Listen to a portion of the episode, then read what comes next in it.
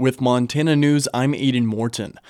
Montana's lone U.S. congressman today vowed to oppose a bill to establish June 19th as a federal holiday commemorating the end of slavery in the U.S.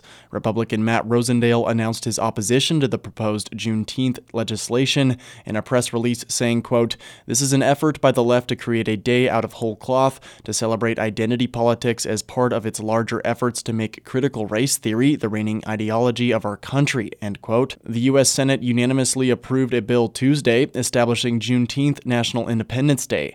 48 states, including Montana, currently recognize Juneteenth as either a state or ceremonial holiday.